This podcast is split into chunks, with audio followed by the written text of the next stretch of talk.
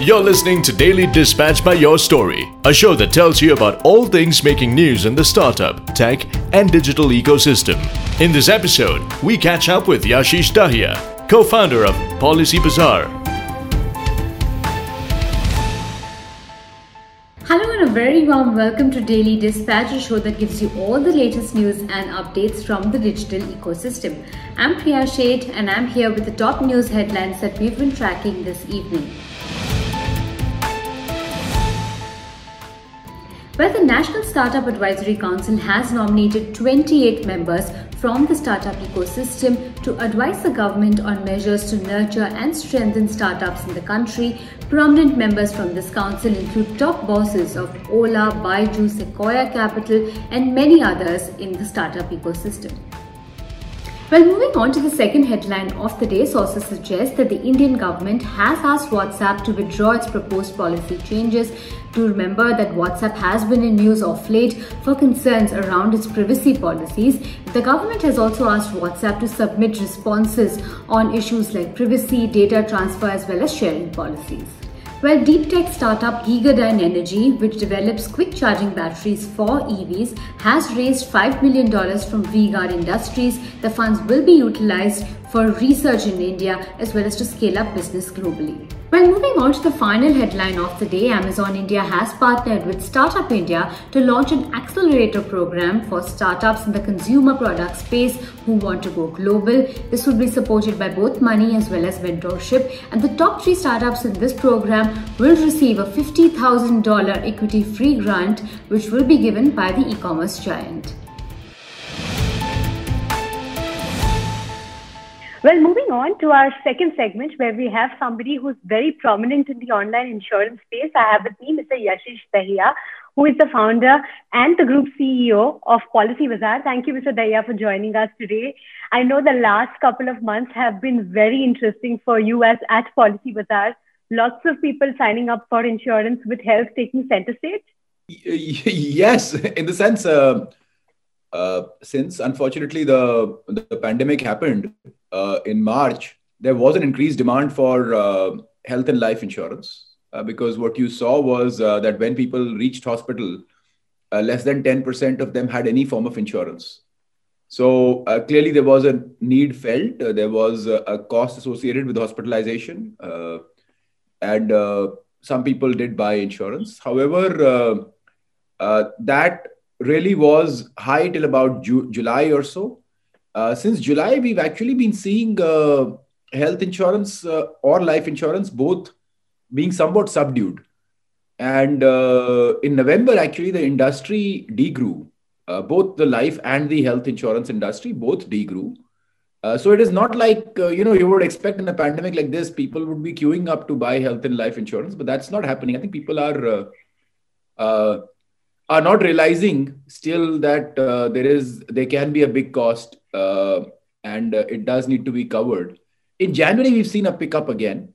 Uh, so it's it's very difficult to tell these days what's going on. Uh, in the sense, you know, you, there's no particular reason why suddenly in January. I think it's because as people are getting back to offices, uh, they're saying, okay, let's get before we get back to office, let's at least get a health insurance or a life insurance cover. And I think that's what we are seeing. We're seeing a resurgence in January. So, among the other insurances that are available, like for example, travel insurance, etc., uh, which are the areas that have seen some sort of degrowth where we are still to see recovery? Oh, travel is uh, travel has been uh, travel went down like 90 95 percent in March, and uh, it has not really come back. It maybe it's back to about 15 percent of uh, you know of the original so it may have tripled from March, but it's still very, very low. Uh, so that segment has certainly not recovered because international travel, as you can imagine, is very difficult in the in this environment. Uh, so yeah, that's that's the situation. So travel has not come back. Motor initially had slowed down, but has picked up. Uh, so we're seeing we're seeing all kinds of trends. It's very difficult for anybody to predict what's going to happen next month. Uh, but uh, yeah, motor has motor has come back because people have started driving. So I think it's all linked to pandemic hits, people are worried. Then people go home, people feel safe at home. Uh, people think nothing's going to happen to them. So they stop buying insurance. They stop driving cars. So they stop even getting their cars insured. and as they are coming back, as they're starting to drive and you know various things, then they're coming back to you know uh, buy their car insurance and then their life insurance. There's been a big uptick in savings products as well, because with the fixed deposit rates coming down so low, many of the investment products have become very attractive. With the tax saving etc they have become fairly attractive from a financial pers- uh, returns perspective also. And hence a lot of people have gone in for that. In addition they give you the life insurance cover as well. So that that part is also increasing so as we enter into 2021, uh, we're in the early part of the year. I wanted to understand what will be your key focus areas at Policy Bazaar. I know that you all are dabbling across several uh, spaces at this point in time, but if you could highlight the top three focus areas for you this year. I think one is going to be around uh, customer service and claims and how much we can do there. There are, of course, laws we have to follow. Uh, it's a, it's not very straightforward but uh, but we are really pushing the boundaries there to make sure uh, we are able to serve our customers in a way that they expect. Uh, just just to you know put some very simple things out there, you know, just refunds, endorsements, issuances, any cancellations, claims. when people have claims, how much support they can get, both in terms of motor and two wheeler or health insurance and life insurance. A lot of effort going into that area. I think the second is on the health ecosystem space. Uh, we are very keen to uh, see what we can do there uh, to help our customers. Uh, the third part is corporate insurance. see, so far we've only been in the retail space, but now we are looking for you know some of the SMEs. There's a lot, there's a lot of less than 200 people organizations. I don't know whether to call them small. Yeah, they are, they are small uh, uh, enterprises. And uh, uh they also have significant insurance needs, and we would love to be there and help them, uh, you know, uh, solve those issues. and there, there, there is possibly some offline distribution as well that we'd look at. There's also some international that we're looking at, maybe some operations in Southeast Asia, etc. I'm going to come to the international expansion in a bit, but I wanted to understand from you what is the kind of premiums trajectory that you you will see going ahead. See, we are doing roughly about um, five thousand crores of premium now. Uh, we continue to grow at about 30 40 percent uh, per year. Uh, so we should we should see that growth, and uh, the renewal uh, pipeline is building up but plus the uh, offline as well as corporate should give a boost to uh, the premium numbers. So i think it will be interesting. Uh, 2021 is going to be a landmark year for you. And then as you maintained over the last couple of years this is the year that you plan to go public. Uh, are you still sticking by with your plans of launching your ipo this year? Uh, yes i hope we will go public this year and are you looking at an additional round of fresh funding before you go public? We we might do one uh, in the next few months. Uh, so we'll uh, you know uh, we'll see. We don't need it because we there is a lot of capital in the company, but then we have all these plans, uh, especially as we look at Southeast Asia and uh, what we want to do there. it may it may require some capital, um, and it's a, it's a good time to be raising money, just given the amount of liquidity in the market. Uh, so yes, most likely we will raise some capital. So if you talk about the kind of, uh, you know, I think uh, the last time we had spoken, you had mentioned that profitability is something that you have been striving for. Uh, I believe uh, FY 17, 18 uh, were profitable years, but then there were some losses that took place. So are, are you back on the profitability, profitability roadmap? No, so I'll explain. Um, I think there is a bit of difference in maybe what I said and what was understood. Uh, profitability is uh, something we every business has to achieve, and so do we. Uh, there is, of course, uh, uh, a direction that we take at any stage. We are still on the growth path, not on the profit-seeking path. We are still on the growth path.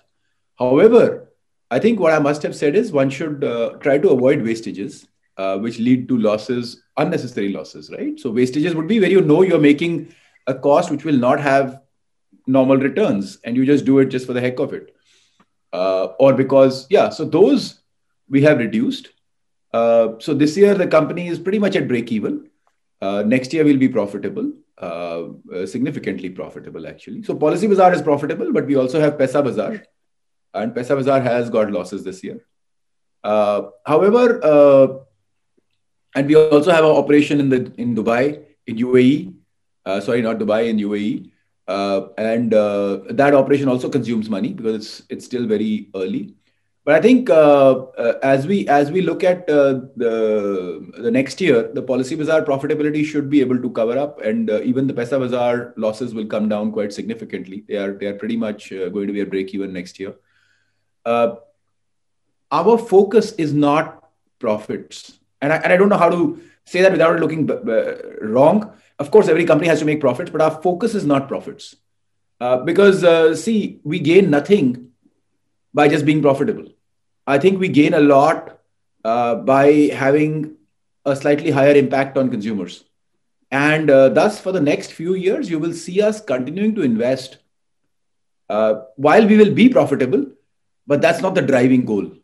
The driving goal is, is going to be continued engagement with consumers and what all we can do there. Because you can imagine, right? If I had to become profitable, there would be right. almost no point investing in customer service uh, hmm. or the claims support or uh, in trying to go international. So all of these uh, or in the healthcare ecosystem. So a lot of these are costs right now, but they would help us be in better position in the future. I want to ask you one final question before I let you go in terms of revenues and targets that you have uh, for the year ahead. Uh, run us through some numbers in terms of what is the kind of revenues that you are aspiring to hit by uh, FY22. Also, if you could run us through, uh, you know, any numbers in terms of claims and actions uh, that you expect over the next uh, two, to three years? So, see, uh, we have two uh, significant companies, and Paisabazaar. And uh, uh, combined, we would be doing more than 2 million transactions a month. I think from a revenue perspective, I did mention Policy Bazaar will have about 5,000 crores of insurance premium. Uh, Paisabazaar also does a lot of uh, lending. Uh, and so overall, we'll be close to 1,000 crores in revenue. And I think we will grow to about 1,400, 1,500 crores next year, uh, which is just, you know, standard. Let, let's see, let's see what happens if we can expand into corporate insurance and, you know, if that can make us grow faster. All right. On that note, uh, we wish you all the very best for all your endeavors uh, in the insurance Thank space you. and also for your upcoming IPO. We'll be tracking that very closely at Your Story TV. Thank you so much for being a part of Daily Dispatch.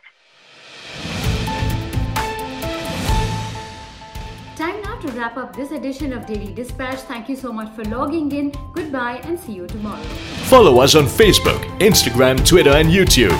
Just look for your story or log in to yourstory.com. Thanks for listening to Daily Dispatch by Your Story.